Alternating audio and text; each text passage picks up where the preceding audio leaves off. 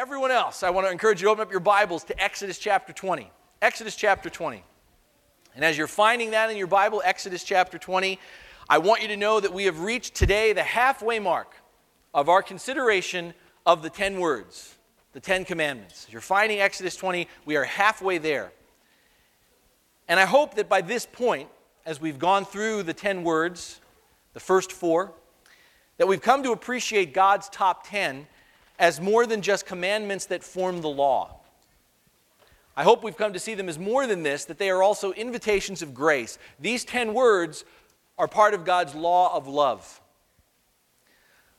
I don't know about you, but sometimes in the midst of the ongoing conversation in our world today about if there is such a thing as sin and what is it, the greatest evidence of the reality of sin, that there is sin, the, of how to define our brokenness as a people, comes to our perpetual confusion when it comes to love. Though we crave to give love, though we each desire to be loved, we are often perplexed, aren't we, about how to love God, how to love each other. These 10 words, these commandments from God, are a means to teach us how to love. The Apostle John expressed it this way For this is love of God, that we keep his commandments. And John goes on to add that his commandments are not burdensome.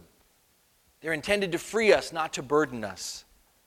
Beloved, I think in the midst of that struggle to love, and, and yet God speaking to us that is no more pronounced, no more pointed than in the most intimate of our relationships, the relationship that we have with our parents.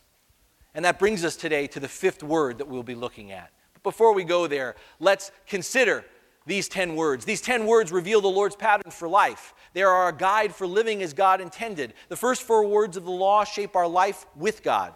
The last six words shape our life with each other. These, this morning, we remember and declare all the commandments. And so I ask you, what are the Ten Commandments? Love. I am the Lord your God. You shall have no other gods before me. You shall not make for yourself an idol. You shall not misuse the name of the Lord your God. Remember the Sabbath day by keeping it holy. Honor your father and mother. You shall not murder. You shall not commit adultery. You shall not steal. You shall not bear false witness against your neighbor. You shall not covet. What is the fifth commandment? Honor your father and mother. Beloved, what does this commandment mean? Paul wrote, Children, obey your parents in everything, for this pleases the law. As children, we will respect and appreciate, you can share this with me. As children, we will respect and appreciate those who have brought us life, care, teaching, and encouragement, however imperfectly. For such honor shows love to the one who sent those agents into our lives. Paul also wrote, Parents, do not embitter your children, or they will become discouraged. As children, we will patiently love and respect our parents unto the Lord. In our words and deeds, we will not neglect or fail to help them. As parents, we will encouragingly correct our children and guide them in the training and instruction of the Lord. In our words and deeds, we will not exasperate or manipulate them. The first part of the law, beloved, is the great commandment that we love the Lord our God with all our heart, with all our mind, and with all our strength. The second part of the law flows out of our understanding of this first commandment. We must love our neighbors as ourselves. Beloved, this is the word of the Lord. Thanks be to God. The final six words of the Ten Commandments are about human relationships. And, and uh, right from the outset, what that shows us as we enter into that, those last six is that God seems to care as much about how we relate to each other as he does about how we relate to him. In other words, how we relate to God has everything to do with how we relate to each other, and vice versa. That's why when Jesus was asked to summarize the law, as we declared in this reading, he put the two together not as two laws, but as one. Love the Lord your God with all your heart, mind, soul, and strength, and love your neighbor as yourself. The entire law hinges on this commandment, Jesus said. This fifth word that leads us into the final six is unique It's unique from the rest of the com- commandments in that it is positive in both its form and its content. As we read the Ten Commandments, as we've done this the last few weeks, you notice that typically the commandments begin, Thou shalt not. But the fifth commandment begins with, Honor your father and mother. What we're going to discover this morning is that this particular commandment is foundational, in fact, to the remaining five, because in many ways, if we can't get this relationship right, it'll be very difficult to get the rest of our relationships in life to work well either. And the proof of this stands also in the distinctiveness of this fifth word, in that the fifth word stands apart, in that it is the only word, the only commandment in which the goal of the command is explicitly stated Honor your father and mother in order that you may live long in the land. Now, when we hear this seemingly simple command, honor your father and mother, we have many questions that come to mind. The first is, what does it mean? We step back and just take the, the word, the key verb in that, that, that command, honor. What does it mean to honor your parents? Now, most of us, the default when we hear honor your mother and father is obey. I had a couple people who I told I was preaching on the honor your mother and father, Exodus 20, uh, ch- uh, verse 12, and they said, I'm going to bring my kids. They need to hear this. That's right. Honor your mother and father. The default is obey. And I don't want to take away that meaning, but in reality, the Hebrew word that's used here for honor actually has a much broader meaning. The verb translated here comes from a root that means to be heavy or to lend weight to. So, in essence, honor your father and mother means give your father and mother the weight they deserve in your life. The idea is parents are not just to be obeyed, but prized by their children esteemed and valued by them all of their lives. Another way of thinking of this is the opposite of this command of honoring your mother and father would be to treat your parents lightly, to ignore them, to minimize them, or worse, mistreat them. What we see right from the outset in unpacking that verb, honor, is that honoring your parents, this word, this command, is more than some kind of token act. It's not just about going through the motions. And how many of us, and you don't have to raise your hands if you've been an adolescent, if you are an adolescent, reach the point where you know how to obey your parents? You know how to tell them what they need to hear, do what you need to do so they will understand that you've obeyed them. And yet, in that space where you tell them what they need to hear and do what they need to see you doing, you still get to do and say what you want. You know what I'm talking about. We all find that space. And this commandment, this word honor, is teasing out that it's not about a token act of obedience. It's not about just going through the motions, saying the things we need to say, or doing the things that we need to do. To honor is about an action and an attitude. Honor is about action and attitude. And as with any relationship, when we get beyond the surface, when we get into action and attitude, there is no simplistic formula. In giving this command, the questions that come come because there's no simplistic formula. And so, in many ways, the starting point for this command of understanding honoring our parents is more than token obedience. The action and the attitude begin by stepping back, by pausing, and getting to know, coming to know and appreciate our parents for who they are, rather than for who we wanted them to be, rather than for who we, they should have been rather than for who we thought they were. This command is saying, Come and know your parents and appreciate them for who they are. So it begs the question given this, how do we honor our parents? You know, the first thing that we have to do is we have to step back and recognize that the very, the very fact that this command, this word is given, suggests something. The very fact that this is in the list of God's top 10 means that recognizing or honoring our parents isn't a given. It's not our default mode. We don't naturally honor our parents because if we did, then why would God need to give this word of instruction? If we naturally did it, God wouldn't have to make mention of it. So, what that really draws out, which is kind of shocking for us to hear, is that consciously or unconsciously, our default mode, a byproduct of the brokenness in our life, the sin in our life, is we don't normally honor our parents. Our default mode, consciously or unconsciously, is to take advantage of our parents, to take them for granted. So, right from the outset, it's this sort of stepping back and realizing that we need to really, it's not something that we're inclined to do naturally, but we need to learn how to do. Now, and, and I want to say as we get into this of how we honor our parents, that you're going to see as we grow up, how we honor our parents will change. And this makes sense. As we mature, that affects our relationship. Our maturity in our relationship with our parents changes how we honor them. And so, as we go through this progression, you're going to see how there's a, a, a, defining thread, but yet it changes in what it looks like that action and attitude coming together. From the outset, let's start at the beginning. As children, honoring our parents comes easy. It's that place where it's really fundamentally where we go to about obedience, right? Because as children, we honor our parents through obedience. And one of the things we need to realize Uh, and I'll come back to this when we get to adolescence, is that God wouldn't command us to honor our parents if He hadn't given parents, our parents, authority in the first place. Because somewhere along the way, as children, we start to question the authority of our parents, and we start to get to a place where we say, well, you know what? I'll give you authority if I want to give you authority. But one of the things that this command draws out is unlike any other relationship, the authority given to our parents is not based upon whether we choose to give it or not. God gives authority to our, our, our parents. And therefore, from the outset, if you want to de- take on your parents, you have to take on God. because God's the one who's given them this authority, hence the call to honor them.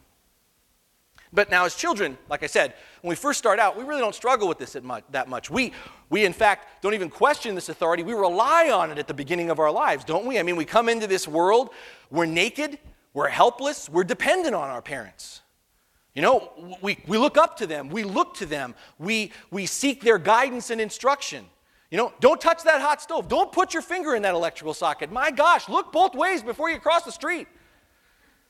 Our parents teach us and obey us. We come into this world and there's all these things that are going on, things we don't know. We, we come in, we don't know how to walk, we don't know how to speak. We defer to our parents naturally. We listen, we watch, we follow their lead because it's in listening, watching, following lead, their lead, obeying, submitting to their authority that we discover we come to process these instincts and desires within us.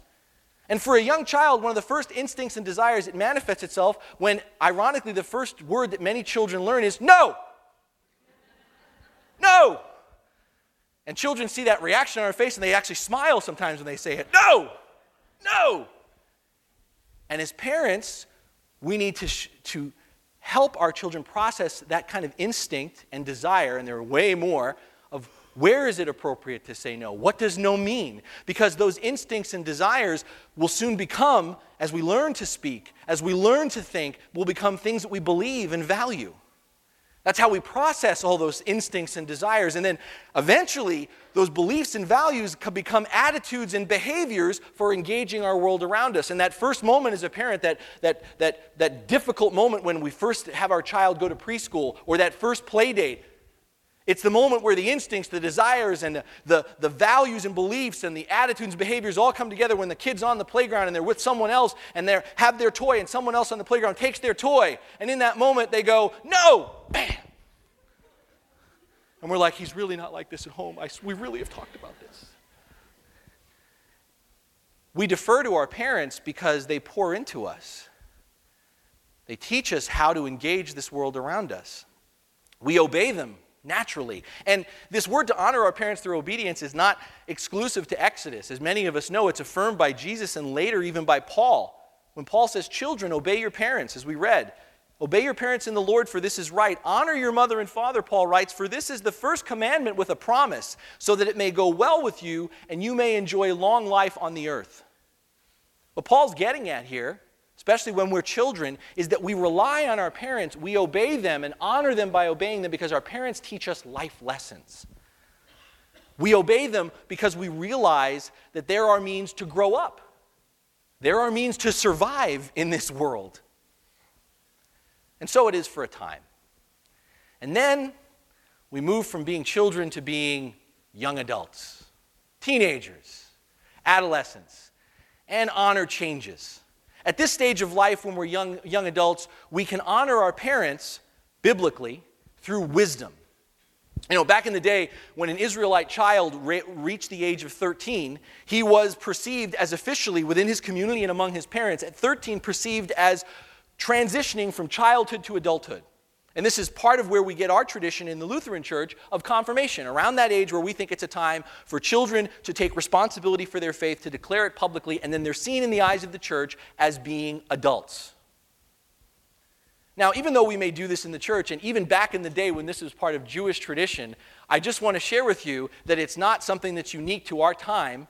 It's across time that this transition from childhood to adolescence is tough. It's filled with tension and anxiety. In fact, even Jesus at this age experienced tension with his earthly parents. You remember, don't you, what happened to Jesus when he was 12? You remember when Jesus went into town with his parents and his parents left because they thought Jesus was with him, and then they realized, where's Jesus? And Jesus was actually at the temple. Now, I may offend some of you, but you got to read a little bit of adolescent sarcasm when the parents question Jesus, and Jesus basically says, Duh, I'm at my father's house. Where did you think I'd be? So there's a little bit of encouragement that this tension and anxiety about this transition from childhood to young adulthood is not unique to us. And part of that tension is at this stage of life, we tend to reject the counsel of our parents. Because before, where we simply said no, now that manifests into you just don't get it. You don't know anything. My gosh, mom, my gosh, dad. Are you serious? We reject the counsel of our parents because we believe they don't get it. We come to experience them as getting in the way of our getting our way. Seriously, do you exist to ruin my entire life? You used to be so fun, you are just a major drag all the time. So I'm not going to have a life. That's what it is, right? I'm not going to have a life. I'm basically not going to have a life. I'm in prison until I go to college. We think, we say,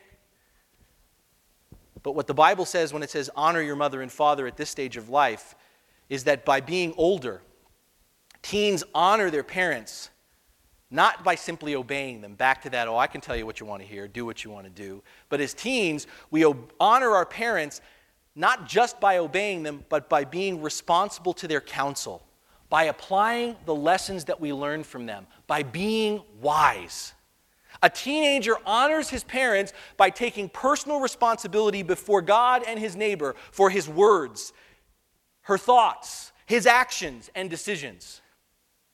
When we exercise and practice wisdom, when we make good choices, when we own our stuff, when we learn from our mistakes and accept correction, we honor our parents. Our parents beam with pride. You have clean underwear on.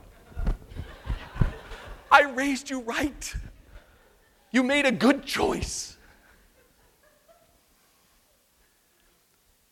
It's hard, though. Mark Twain once wrote When I was a boy of 14, my father was so ignorant, I could hardly stand to have the old man around. But when I got to be 21, I was astonished at how much the old man had learned in seven years.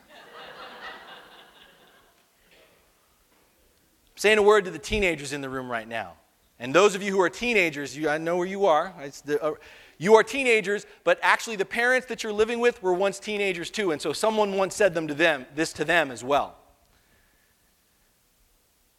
Right now, whether you'll admit it or not, there is a part of you that believes your parents are totally out of it. They don't get it.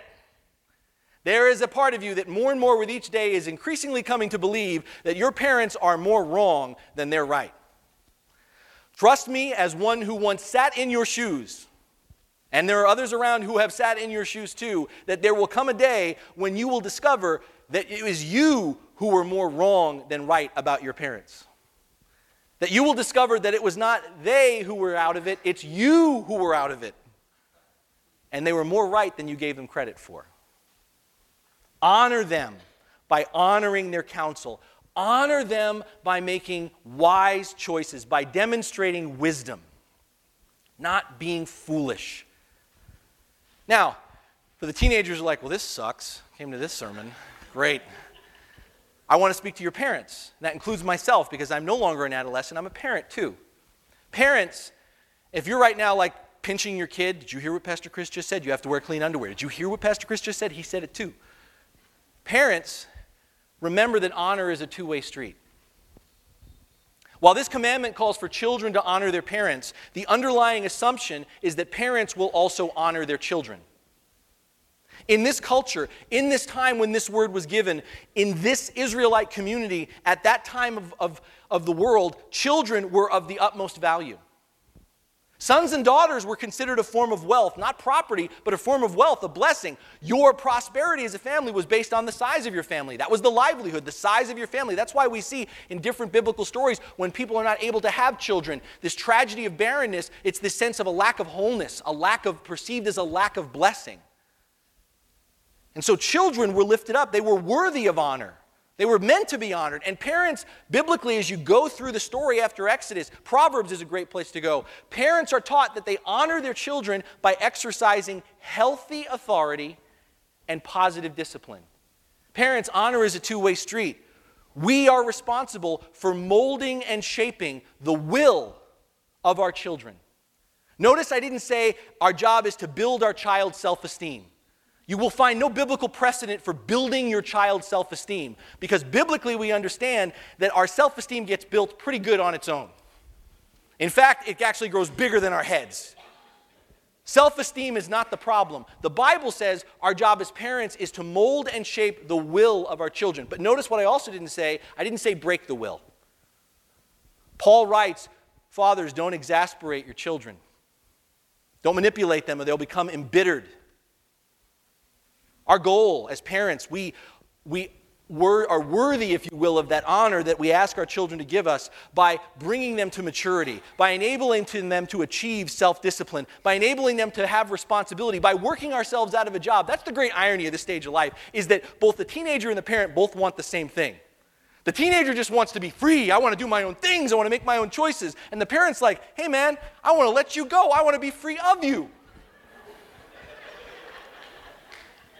But I'm not going to put you out there so you get yourself killed or kill somebody else. At the end of the day, both want the same thing. But what it comes back to is that two way street of honor. I'm going to say this as an aside before I move on from parents. This honor is a two way street. This molding and shaping the will of our children includes teaching them the Christian faith. I don't know where it happened. I don't know how it happened. I don't know when it happened. But somewhere along the way, parents have come to believe that the spiritual upbringing of their children is the responsibility of the church. That we bring our kids here and we say, Pastor, I don't know what to do with them here. Hey, John, you know what? My kid needs Jesus. Can you take care of that for me? Beth, we don't read this book, but we think it's a good book. So could you teach him? Hear me. Biblically, the primary responsibility for imparting, for teaching the Christian faith to children is from the parents. We are here to help you, we are here to guide you, but it is primarily your responsibility. There is no magic alone. If anyone's told you that there's magic in one Sunday school hour at Bible Adventures, that there's some magic alone, or there's magic on Wednesday or Tuesday night coming to youth group with John, or there's magic by suddenly showing up for confirmation. You've been sold a bill of goods that's a lie. There is no magic that all of a sudden is going to catch up for years when you haven't spoken to your kids about their relationship with Christ, when you haven't modeled that in your own way. Faith is not taught, faith is caught. If you don't take it seriously, why should they? If you don't talk about it, if you don't read this Bible, if you don't pray out loud, if you don't think about, make decisions in reference to Christ, why should they? And I want to say to you, if this is, you're feeling a little nervous right now, start early. And if you have missed part of that time, start now. Because, like everything else with our relationship with our kids, the time quickly passes, and soon it will be too late and your influence, your voice, will fade. Or it will be the byproduct of what you have poured in the other way. Okay. So we talked about children, we talked about teenagers, and, and we, we, many people would think we would stop there. Because it's interesting, the stereotypical thing when we hear this commandment, honor thy, thy mother and father, father and mother, is we think, again, it applies to kids, to teenagers, right? But here, I'm here to tell you something you maybe never thought about is actually, while we often hear this commandment address, addressed to little children and teens, in fact, this word was most, most likely first given to adult children. It's not like God was given the Ten Commandments and said, hey, bring the little ones and the teenagers around. I got a little word for them. Come on. God was talking to the adult children primarily. God was talking to the adult children. And he was saying to the adult children, honor your father and mother, honor them primarily by caring for them when they become old. Set the scene for you. The Israelites have been um, exodus, ransomed out of Egypt. They're in the wilderness, going towards a, a, land that God has promised to them. As we've already seen, and if we continue through Numbers and Deuteronomy, we continue to see they are an emerging people, a building nation, but they are vulnerable as they travel across the wilderness. There are threats on every side. There's the severity of the desert. There's long stretches of travel by foot. And as you can imagine, with you know, millions potentially of people, that traveling with elder parents is becoming a burden. It's becoming inefficient. It's becoming weakening. And so it might be tempting for some of, the he- some of the heads of families to start abandoning their parents if they get injured or become ill. And if you start to get shocked at that, the justification is hey, it's for the greater good. We shouldn't sacrifice the whole community because mom and dad got sick or they broke their leg. You know, you're old anyway, you're going home to the Lord. You, you laugh. But it's in this context, this temptation, this justification for neglect and abandonment, that God declares responsibility to the generation that came before. Honor your parents by supporting and caring for them. The logic is simple God is saying we honor our parents by realizing that someday we parent our parents. If your parents sacrifice their time and attention and ambitions and a, to give birth to you, to wash you, to bathe you, to feed you, to nurture you, then it's only right that you do exactly the same for them when they become childlike in old age. Now, this word I find more and more is becoming countercultural in the modern American society in which we live. Now, there are still there are other cultures other world cultures that still instill the value of honoring older generations, parents, grandparents, respecting your elders even as adults. But our dominant American culture is going the other way. You're seeing it like I am, aren't you? That we prize, we glorify youth, being young, which means we despise old age. And the greatest evidence of this, which is shocking and disturbing to me, is that because older people don't have a voice, don't have a place, older people are trying and are being encouraged to be younger and to do things that they shouldn't be doing because they're not young anymore. Because it's the only way they're going to survive. We remain, as sociologists tell us, and it's growing, in a state of perpetual adolescence in modern American society, where we don't grow up, but we continue to rebel, continue to reject from those who are older from, reject those who are older from us, or we live off them. And this is evidence in our families. We see it in our neighborhoods. We see it in our churches. We see it in our businesses. We see it in our politics. And this fifth word from the Lord is where God wants to drive home that He wants us to grow up. That God, surprise, surprise, is not primarily interested in our pleasure that God is not primarily interested in our efficiency. God is not primarily interested in our productivity as the primary values that drive us. As a nation is being formed, it's like, you know, this is kind of slowing us down. We could do things more efficiently. We could have a better journey across the wilderness. We could be more productive. God doesn't say, great idea. God says, no, no, no. I am forming a people and I don't want efficiency, productivity, and pleasure to be the values that shape my people. I want tenderness. I want nurture. I want covenant love to be the defining shape that, to the people that I am bringing up. Because tenderness, covenant love, nurture is what's going to bind the generations rather than separate them. Think about that. When we prize efficiency, productivity, and pleasure, it separates us as generations. When we prize tenderness, nurture, and covenant love, it brings us together. And that is what God is saying. And it's not just an Old Testament principle. Jesus affirmed this ideal as well. If you go to Matthew 15, there is a really fascinating account, story where Jesus is condemning the Pharisees. He's condemning the Pharisees because they've created this tradition that's allowed sons and daughters to forsake their responsibility for caring for their aging parents. See, what happened is the priests contrived a pension that allowed people to dedicate all their money as a gift to God, yet they still could use it for their own needs and benefits. If you go to Matthew uh, 15, the way it kind of plays out is that when parents needed financial assistance, what individuals would say is they'd go, Oh, I'm sorry, I have no money to give you because I've dedicated it all to God. Jesus calls out this practice as voiding God's command to honor one's parents. And beyond what, how he corrects this behavior, Jesus' own example. From the throes of agony on the cross, we remember this as one of the poignant moments, don't we? When Jesus, coming, doing what he came to do, says to John, looking out for his mother, his aging mother, She is your mother. This is your son. He provides for his mother even as he is dying on the cross. It goes beyond Jesus. Paul instructed Timothy. Paul instructs Timothy, again, in another fascinating letter, not to put any widow on the list for financial support from the church if she had surviving children. Paul stresses wait a second, this responsibility primarily belongs to the children. Paul writes down if any widow has children or grandchildren, they must first learn to practice piety in regard to their own family and to make some return to their parents, for this is acceptable in the sight of God. Paul goes on, get ready for it, buckle your seatbelts, because I couldn't believe this when I saw it. Paul goes on to say that for a believer to deny this responsibility, for a believer to refuse this responsibility, was a denial of God Himself. Paul writes, But if anyone does not provide for his own, especially for those of his household, he has denied his faith and is worse than an unbeliever. Whoa.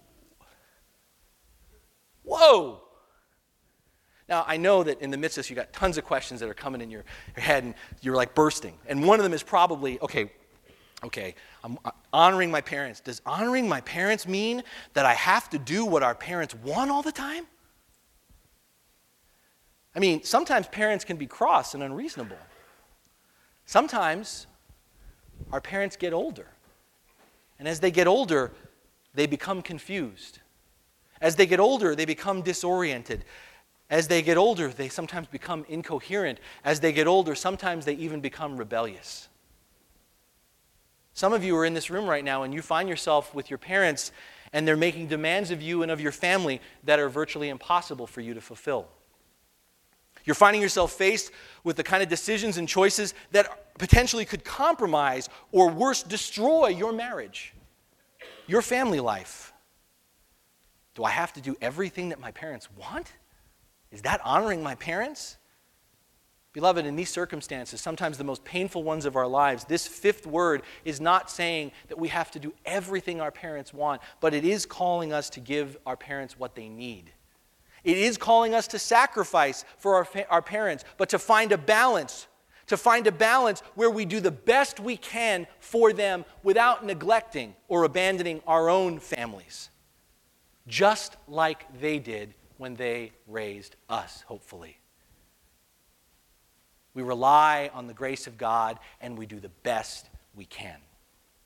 Now, some of you may be going, pushing beyond that and saying, okay, what if the parents that I have, the parent that I had, didn't live up to what you described before? What if that honor is a two way street? What if my parent hurt me, neglected me? How do I honor them? How do I honor my parent who wasn't present? I mean, literally, they were never there. They disappeared. I don't even know where they are right now. I never got to know them. How do I honor them? How do I honor my parent who abandoned me because they spent more time at work or more time on the golf course or more time somewhere else, anywhere else but with me? How do I honor them? How do I honor a parent who abused me physically, verbally. You heard Denise preach a couple of weeks back, and she shared as a chaplain her own story of someone who came to her once and shared a horrific story of being beaten on a regular basis by his father while he continued to recite the fifth commandment honor your mother and father. How do I honor that? The first thing I want you to hear in, in, a, in, a, in a reality that is so hard to imagine, that honestly, there are in many ways no words. The first thing I want you to hear is that if that's your story, you're not alone. You're not alone. Ishmael felt abandoned by his father Abraham. Jacob pined for the attention of his father Isaac, who favored his brother Jacob, Esau, his brother Esau. Joseph endured the abuse and abandonment of his family as well. Our own Martin Luther, Lutheran Church Martin Luther, I don't know how many of you know this, hesitated, struggled with giving the name Father to God because his own father had been so stern and severe with him. You are not alone. That doesn't change what happened to you, but you're not alone. You're not alone wherever you fall on that spectrum, because in many ways, beloved, in order to embrace this commandment, to even live into it, the starting place is acknowledging wherever we fall in this trajectory, the extreme or somewhere in the middle. We cannot live into this commandment until we acknowledge that our parents had their faults, that they weren't perfect. And for abusive and neglective parents, I want to say to you this morning you may not be able to respect them as persons. But this commandment calls you to respect their position as parents, even if it's biological and that's all you have. You know, we talk about how do we honor our parents, and this is true for all of us, but especially for those who've had abusive and neglectful parents. The most powerful way we can honor parents like that is we can honor them, we can love the person of our parents by being willing to forgive them. And let me tell you, in saying that out loud, that is not something, if you've tried or if you have felt pulled, that you can do on your own strength. It is not humanly possible for any relationship, but especially to forgive an abusive or neglectful parent on your own. It requires the help, the filling, the presence of the Holy Spirit. It is a supernatural thing to forgive, to love, and to forgive. But that is a way to honor our parents because we can give respect and honor to that kind of parent, a parent who doesn't deserve it, and it can be the means of grace that prods them to repentance, that brings them to an awareness of what went wrong, of where they went wrong. But I'm going to be honest with you because I know some of you right now have maybe even tried to go down that road and the door's been slammed in your face. Sometimes maybe you tried to love and forgive your parents and you had a situation where your parents were oblivious to your pain. Maybe you had a situation where your parents shrugged it off, they denied it. I don't know what the heck you're talking about. Maybe your parents are no longer with you. They've since passed on. What do you do then? We still need to forgive them. Even if they don't acknowledge it, even if they shrug it off, even if they are no longer with us, we still need to forgive them. We honor them by forgiving them, and we need to forgive them. We need to honor them in this way because to not forgive, to refuse to forgive our parents, leads to bitterness and resentment that we will pass unconsciously onto our children and even their children. Another way to think about this is you can honor parents who don't deserve it, who weren't there for you. You can honor their position as parents by breaking the cycle rather than by conforming to it. By extending grace and forgiveness, allowing Jesus to redeem their failures and flaws so that it doesn't get continually repeated within your own family with your kids and their kids. And that is a way, even though they may not acknowledge it, they may not recognize it, you are honoring your parents and bigger than that, your family. And that is what God wants when He gives us this word of honor your mother and father. Because, beloved, if you haven't caught it yet, honoring parents isn't, individu- isn't an individual commandment, it's corporate. Yahweh is giving these words because He's creating a people. He's building a nation, and the building block of building this nation is the family. Have you ever thought about it? The family is the oldest and strongest institution in the world. The family predates, it existed longer than any country, any organization, any institution, because the family is part of our genesis. It's part of our beginning, our creation as humanity. So, in essence, what God is saying with honor your father and mother is respect what I have made.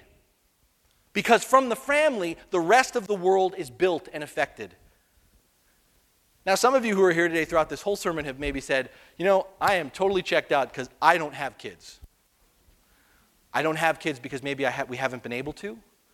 I don't have kids because maybe I've chosen not to. Let me tell you that biblically, just because you don't have children for whatever reason doesn't mean you're not a parent. Because God's ideal is that families grow up and find nurture in the presence of multiple generations. That's what's the beauty of this church, that we are a multi generational congregation. True discipleship, according to Christ, occurs when the influence of all ages interrelate together. That's why it's so important that we're not just multi, but intergenerational. So, whether you have kids or not, you are a parent because you have been adopted into the family of God. And you have a responsibility praying for the children, teaching and mentoring the children and youth in this community, as well as caring for the elders in our community as well. You are a parent. And this is so important for us as a church to get because we see our society falling apart around us. And we all can talk about all the problems, but biblically, what it fundamentally comes down to is society is falling apart because there is no honor anymore in society. A society without honor will not last, will not live long in the land. The honoring of parents in these 10 words is the prerequisite to teaching the rest of the law. If the law is not taught through parents, then the defining reality, the defining center of how the world works becomes me. When I was in my adolescence and I was having it out with my dad, and we were in the midst of one of our many arguments, he was frustrated, I was frustrated. Finally, in, all of a sudden, in the midst of it, he just grabs my hand and starts to pull me outside. He pulls me outside, I don't know what the heck's going on. He pulls me outside, stops, points up, and says, Chris, what is that? And I'm like, what is the old man doing now? He, what? and I look up, and in the same kind of duh that I gave you before, I went, it's the sun. And he said, right. And it doesn't revolve around you.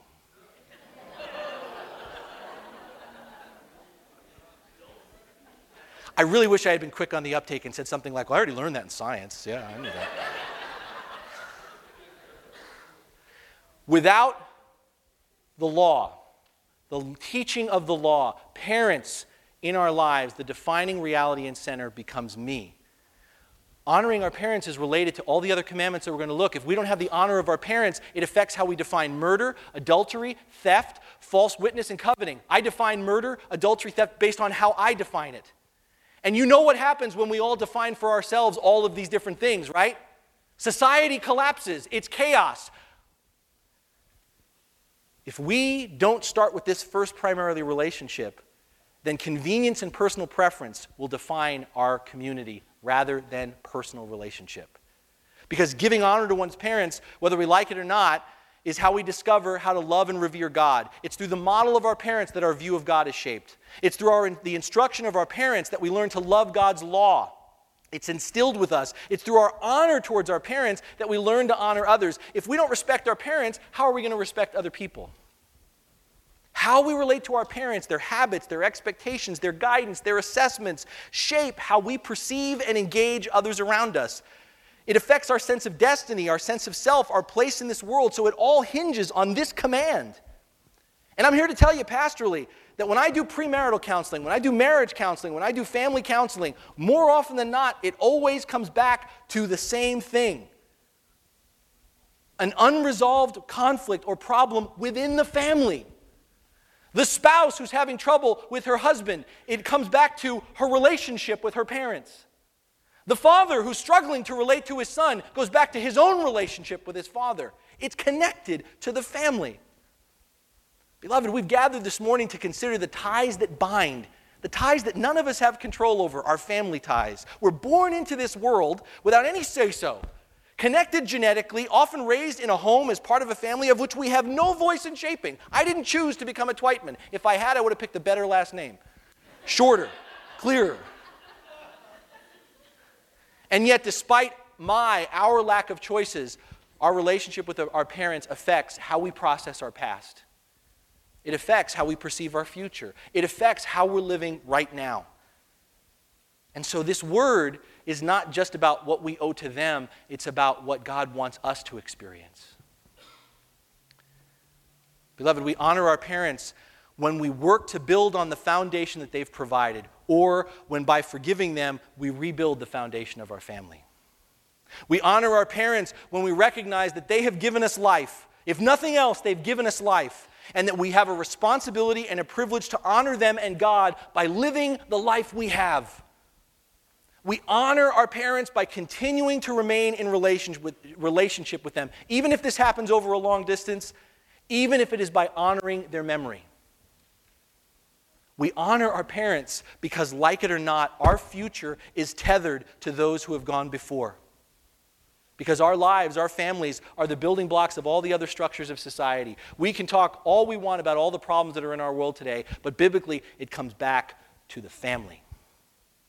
Because how we live with the family name, keeping it rather than cutting the ties that bind, is the means by which not, God not only created the world, it is the means by which God saves the world. For we are the family of God in Christ. Amen? Amen.